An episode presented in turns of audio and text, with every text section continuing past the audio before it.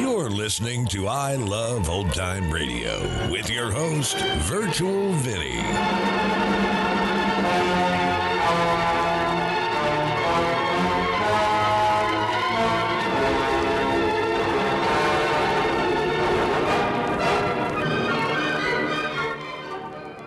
It's a new episode here on I Love Old Time Radio. Welcome, Old Time Radio fans. I'm your host, Virtual Vinny. You can interact with us via social media on our Facebook page at I Love Old Time Radio or on Twitter at I Love OT Radio. You can send feedback via our contact form on our website at iloveoldtimeradio.com or you can leave a voice message using the anchor.fm app. If you enjoyed this program, please take the time to rate and review us at review.iloveoldtimeradio.com. I Love Old Time Radio produces a new show every Monday through Friday, each day with a different theme. Wednesdays are all about detectives, like Private Eye George Valentine on Let George Do It. This episode was originally aired on January 3rd, 1949, and it's called Murder and One to Go. Standard of California, on behalf of independent Chevron gas stations and standard stations throughout the West, invites you to Let George Do It. Murder and One to Go. Another adventure of George Valentine. Personal notice. Danger's my stock and trade. If life's giving you so much punishment you're buckling at the knees, you need my help. George Valentine. Write full details.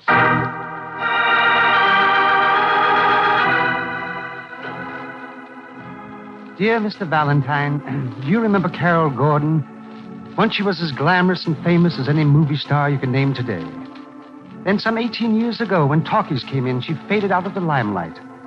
Dead? Perhaps. But if she isn't, I must find her. The only clue I have is that someone thinks he saw Carol Gordon about a year ago down on Skid Row. The enclosed check is a retainer.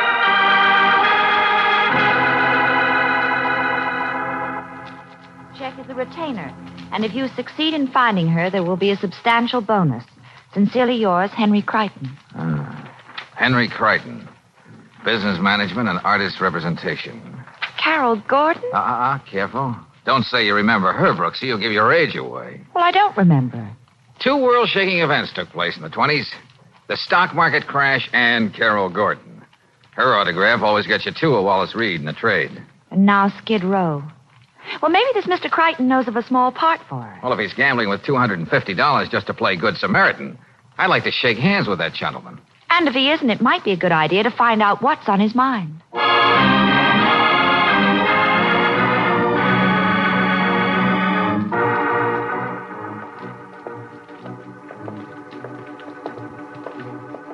Mmm. Pretty swank. Ah, Currier and Ives prints right out in the hall. the Dorset building. The agent's paradise. The house the 10% book. George! Hey, I think that's coming from our client's office, Brooksy. Oh, He's dead! He's dead! In there! Oh, oh, sorry. All right now, sister. All right, take it easy. Get hold of yourself. What? try to calm down. Who's dead? Mr. Crichton, I just came back from lunch. I found him lying there on the floor. The fire poker next to him. His, his head is... Oh, would you please call the police?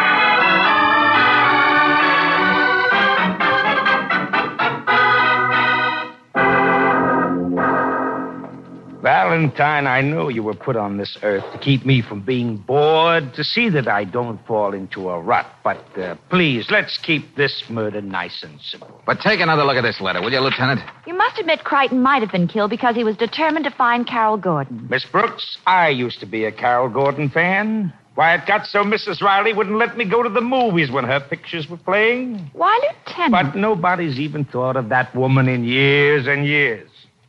Crichton did, Lieutenant. Well, being just a plodding, unimaginative copper, I'm going to have to stick to facts.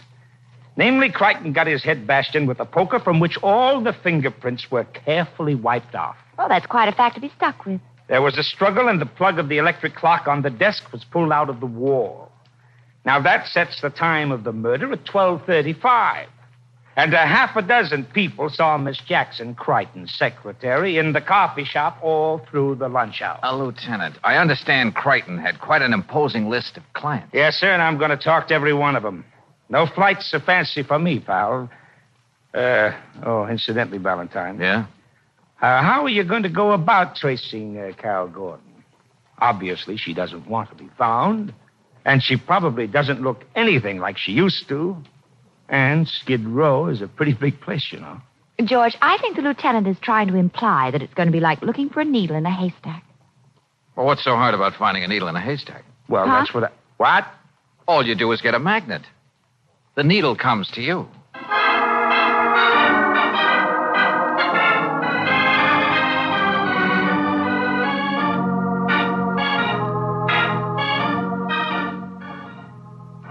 Now, look, Mr. Gabranian, what'll it cost me to have you run this picture in your movie house tomorrow afternoon? You mean you're going to pay me, fella? What's wrong with it, fella? Oh, nothing's wrong with it, Mr. Gabrenian.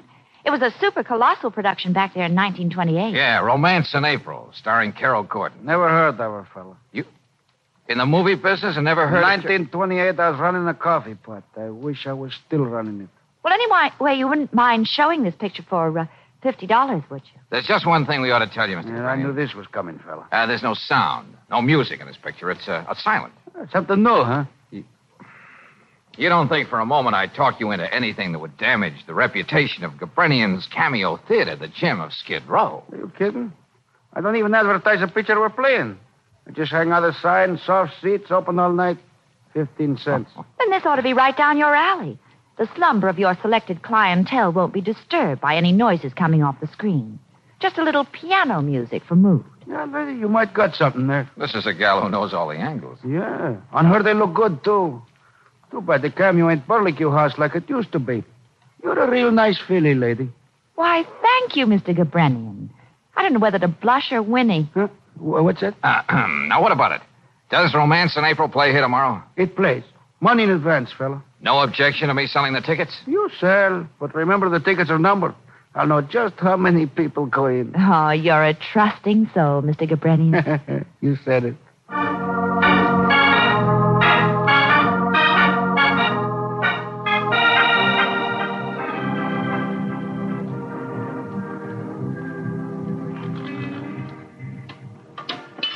Yes, sir. Here's your ticket, sir. Go right in. Oh, thank you.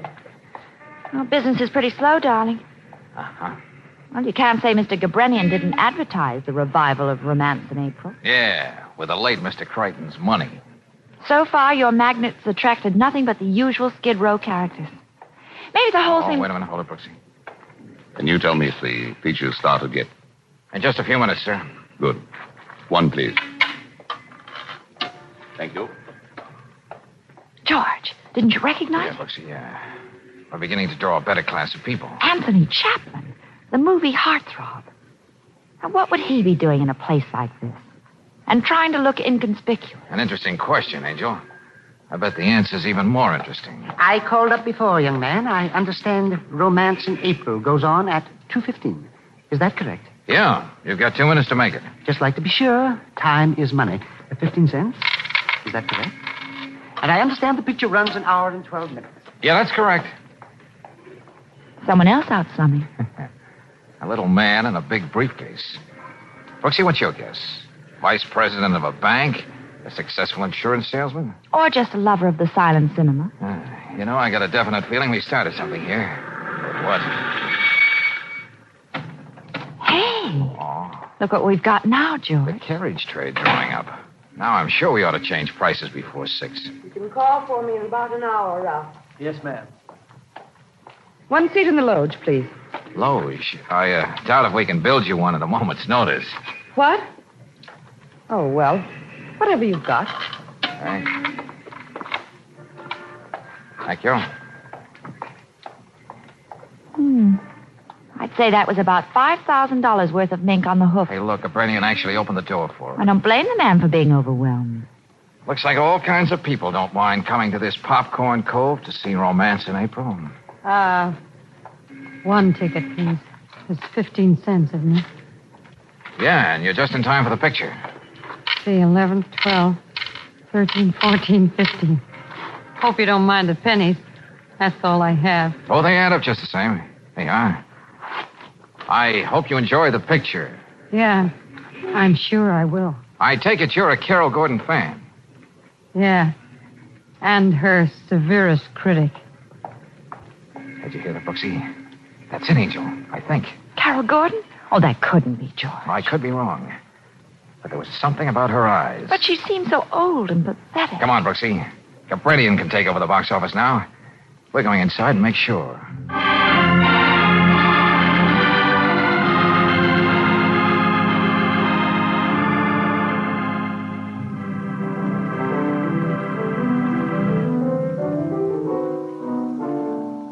Must have broken Gabrenian's heart to hire a piano player for the day. That girl on the screen, Angel. Look at her carefully. Don't you see some resemblance between her and the woman we saw before us at the box office? Hmm, sorry, George. I can't talk myself into it. Hmm, yeah. Maybe I am punching a little too hard. Oh, she was beautiful, wasn't she? Even in that costume with a waistline down to her knees. And not a bad actress to compete with these titles. Ellen looked at the faded flowers and thought of the waste of her own life. oh, brother. No! No! No! Oh, waste of life. My life. What did I do? It was Carol Gordon. What happened? Come on, stick with me, Brooksy.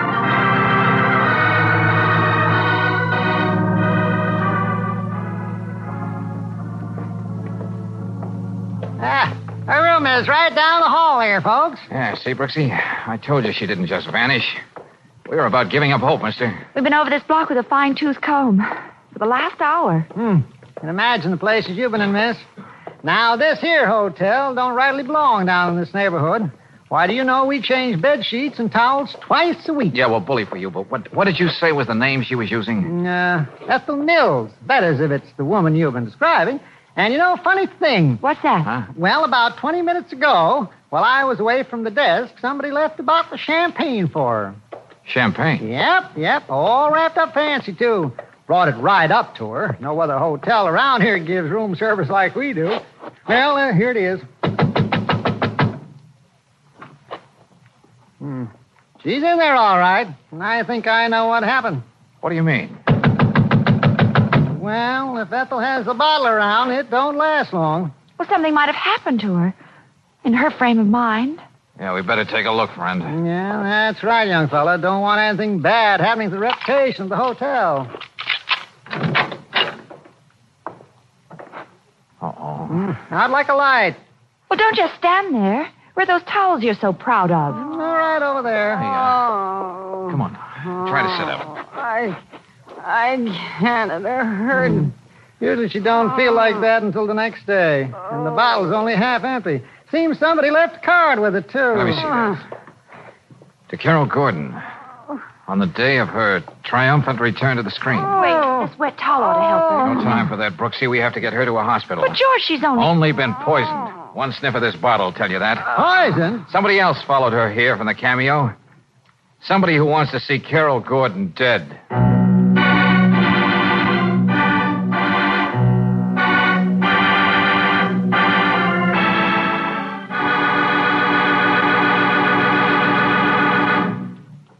Return to tonight's adventure of George Valentine in just a moment. Meanwhile, a word about winter driving. If you find the January days are kind of chilly, don't forget cold weather is rough on your car, too. It may mean a lot of grinding starting wear an extra drain on your car's battery. But a sure way to get fast starts to keep your battery from working overtime and to keep operating costs down is to use Chevron Supreme gasoline. For this high octane motor fuel has special blending agents that give fast starts and speedy warm up every time you use the starter. Besides lending a helping hand to your battery, Chevron Supreme gives fast pickup in traffic, smooth acceleration, and the extra power that makes your car great on hills. It's a premium quality gasoline, and it's climate tailored for each different altitude and temperature zone in the West. That means you can depend on it the year round for fast starts and smoother extra power wherever you motor. Get a tank full of Chevron Supreme gasoline tomorrow. Get it at standard stations and at independent Chevron gas stations where they say and mean we'll take better care of your car.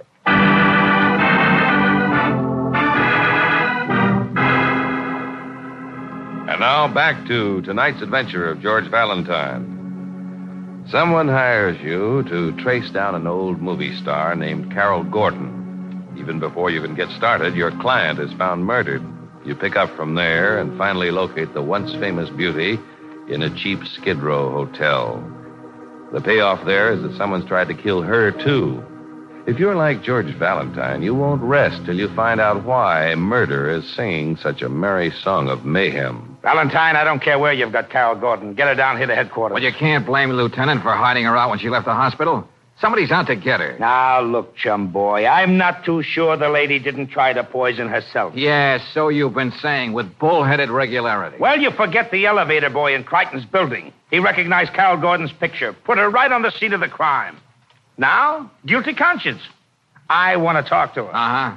Maybe you got an answer for those three strangely out of place characters who showed up at the revival of Romance in April. Oh, Tony Chapman and Miss Ferris are both movie people. Maybe, maybe morbid curiosity brought him down there. Who knows? Uh uh Riley. It seems a little more than coincidence that just when Crichton hired me to find Miss Gordon, those two should decide to take in one of her pictures at the cameo. Well, also, both Chapman and Miss Ferris were managed by Crichton. And what makes it even more screwier, they just became engaged to each other. And yet they show up at that theater at different times. I don't care how it sounds. Chapman has an alibi for the time of Crichton's murder. The attendant in the garage of his apartment house vouches for the time. As for Miss Ferris, well, as far as she's concerned, she has no motive. And the mousy little man who showed up at the revival.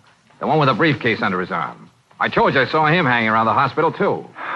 Okay, okay. If and when we find this little gnome, I'll talk to him. In the meantime, you get Carol Gordon down here and fast.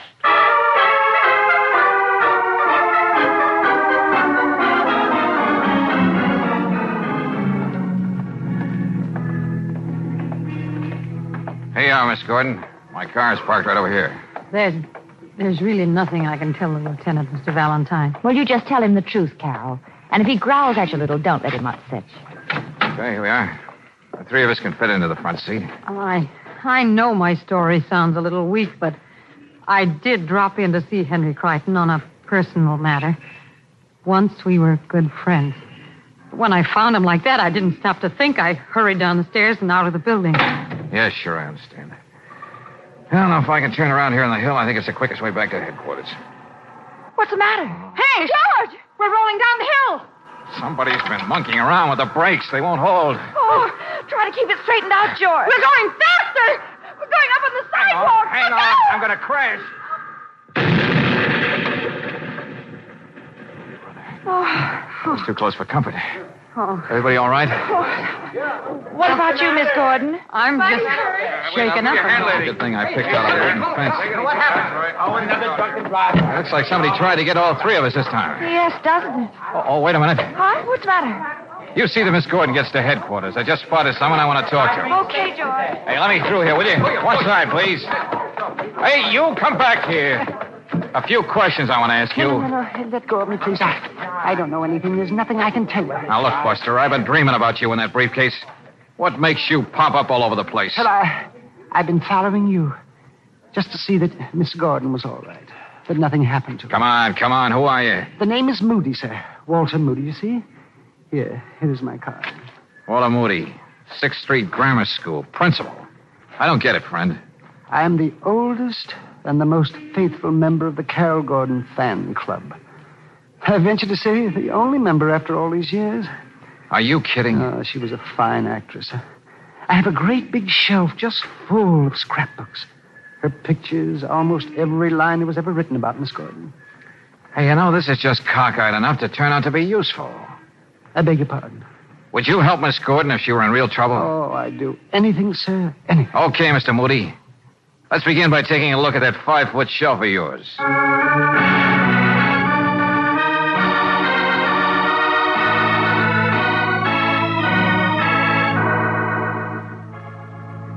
You mean Carol actually used to correspond with you, Mr. Moody? Oh, yes. My, personally. I used to send the information in a newsletter to fans all over the country. Hmm. This must have been a big event in her life, according to this communique. My dearest number one fan, something has happened here today in this beautiful little town that's made me the happiest girl in the world. Soon I hope to be able to tell you all about it. I've always been curious about that, Mr. Valentine. What did she mean? Hmm. Eudora, California, December 9th, 1929. You know, Mr. Moody, I may be able to satisfy your curiosity.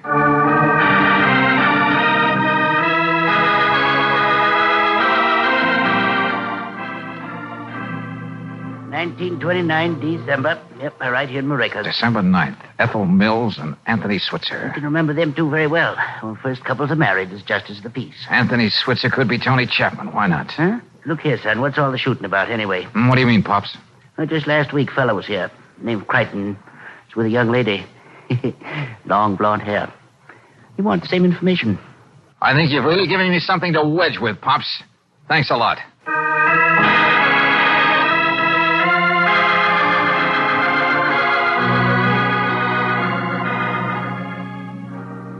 Mm, naturally, I can't deny it, Valentine. It's a matter of record. Maybe you didn't deny it, Chapman, but you certainly have done everything to keep your marriage to Carol Gordon a secret. Don't make me out a heel, will you?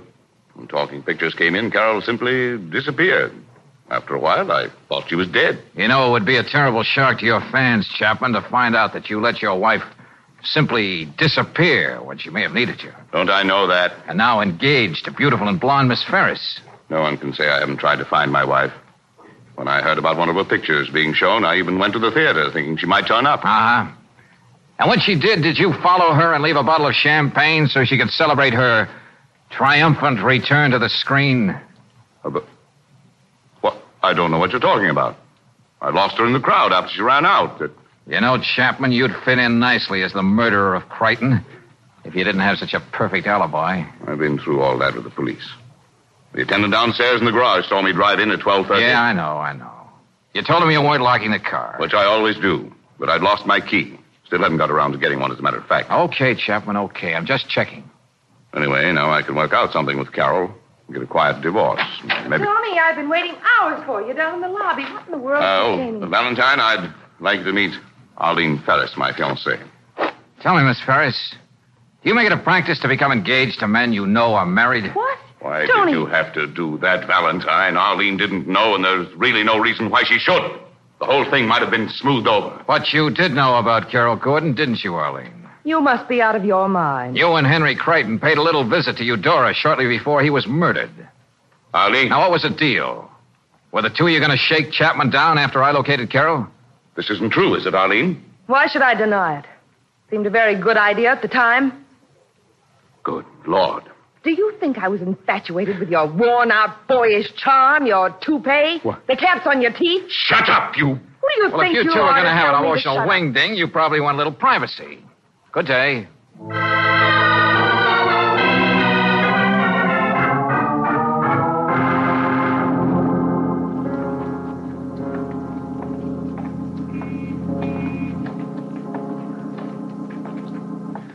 Hey, Lieutenant. We can use this office in back of the garage.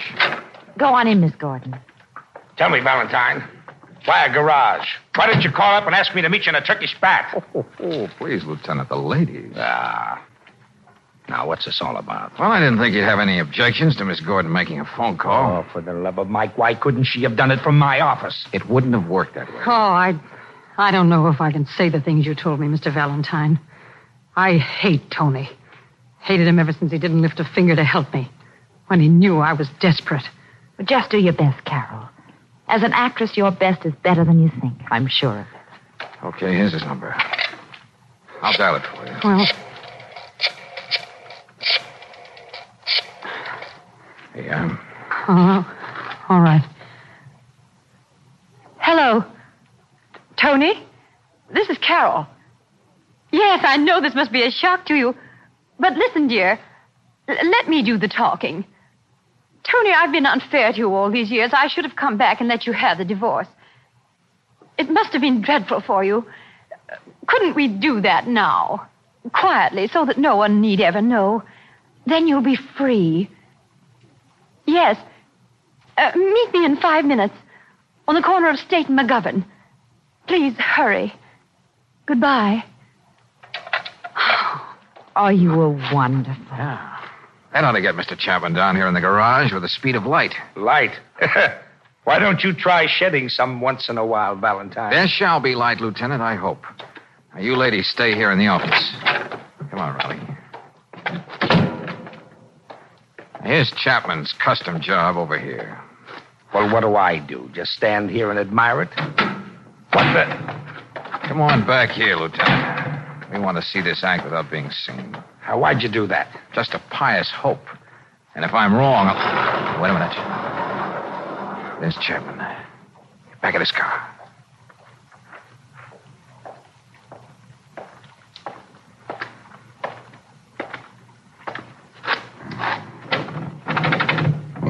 That fool attendant must have locked it anyway. Well, Having trouble, Buster? I'll take those keys, this one in particular. The one you said you'd lost. Your fancy alibi. Let go of this. Remember your manners, Chapman. Let Chum Boy have the key. what- what is this? A frame up? Oh, famous last words. Ah, that's the trouble with elaborate alibis. People are so forgetful. Or to say it another way, friend, you just put the finger on yourself.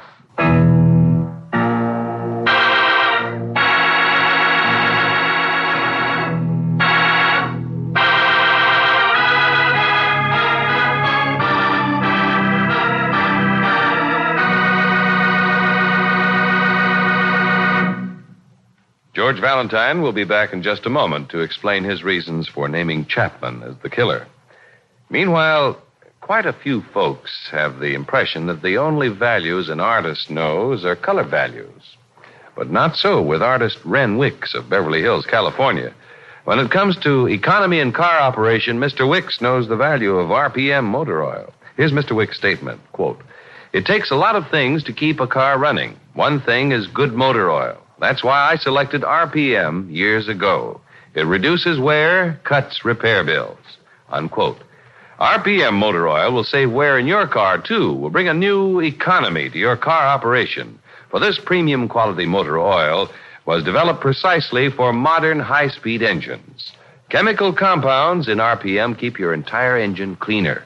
They protect those finely polished, close fitting parts, protect them from corrosion, gum, lacquer, and carbon. If your car is about due for a drain and refill, give it a new lease on life by getting RPM motor oil. Remember, it's better for your car and for your pocketbook. Get RPM at independent Chevron gas stations and standard stations where they say and mean, we'll take better care of your car.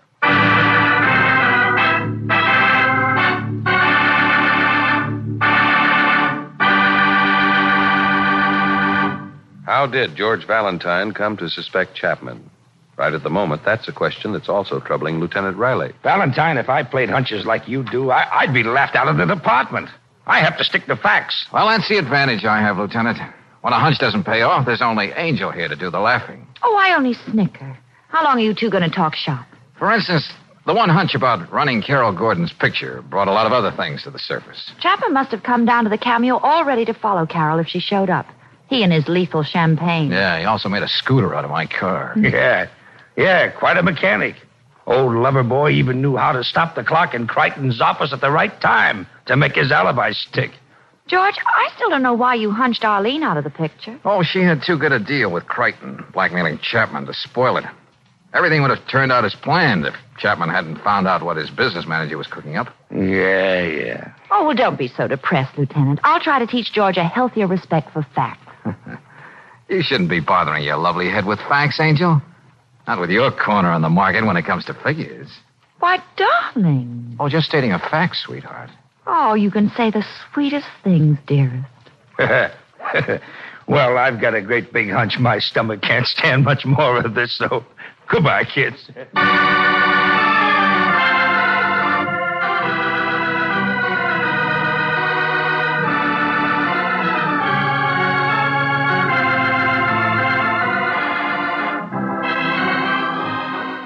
Tonight's adventure of George Valentine has been brought to you by Standard of California on behalf of independent Chevron gas stations and Standard stations throughout the West. Let George Do It stars Robert Bailey as George with Frances Robinson as Brooksy. Wally Maher appears as Lieutenant Riley. Tonight's story was written by David Victor and Herbert Little Jr. and directed by Don Clark. Also heard in the cast were Jeanette Nolan as Carol Gordon, John McIntire as Chapman, Virginia Gregg as Arlene, Howard McNear as Moody, Louis Van Rooten as Gabrenian, and Dick Ryan as the manager. The music is composed and presented by Eddie Dunstedter. Your announcer, John Heaston. Listen again next week, same time, same station, to Let George Do It. This is the Mutual Don Lee Broadcasting System.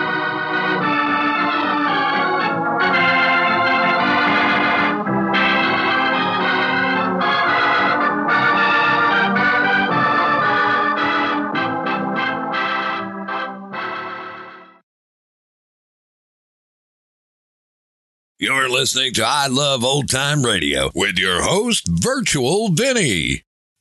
Welcome back.